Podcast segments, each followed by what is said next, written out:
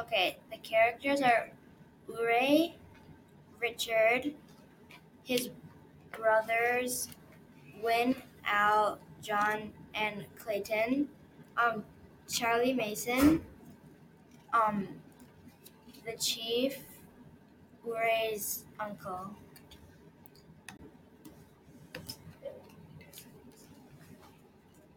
Setting in the mountains and canyons. Plot Ure gets hurt by bear. Richard helps him escape the bear. Ure wants to pay Richard back. And that's the story. So no. Oh. And so he pays him back by showing him an ancient ancient ruins because he knows he likes them. and that's the end. Yay!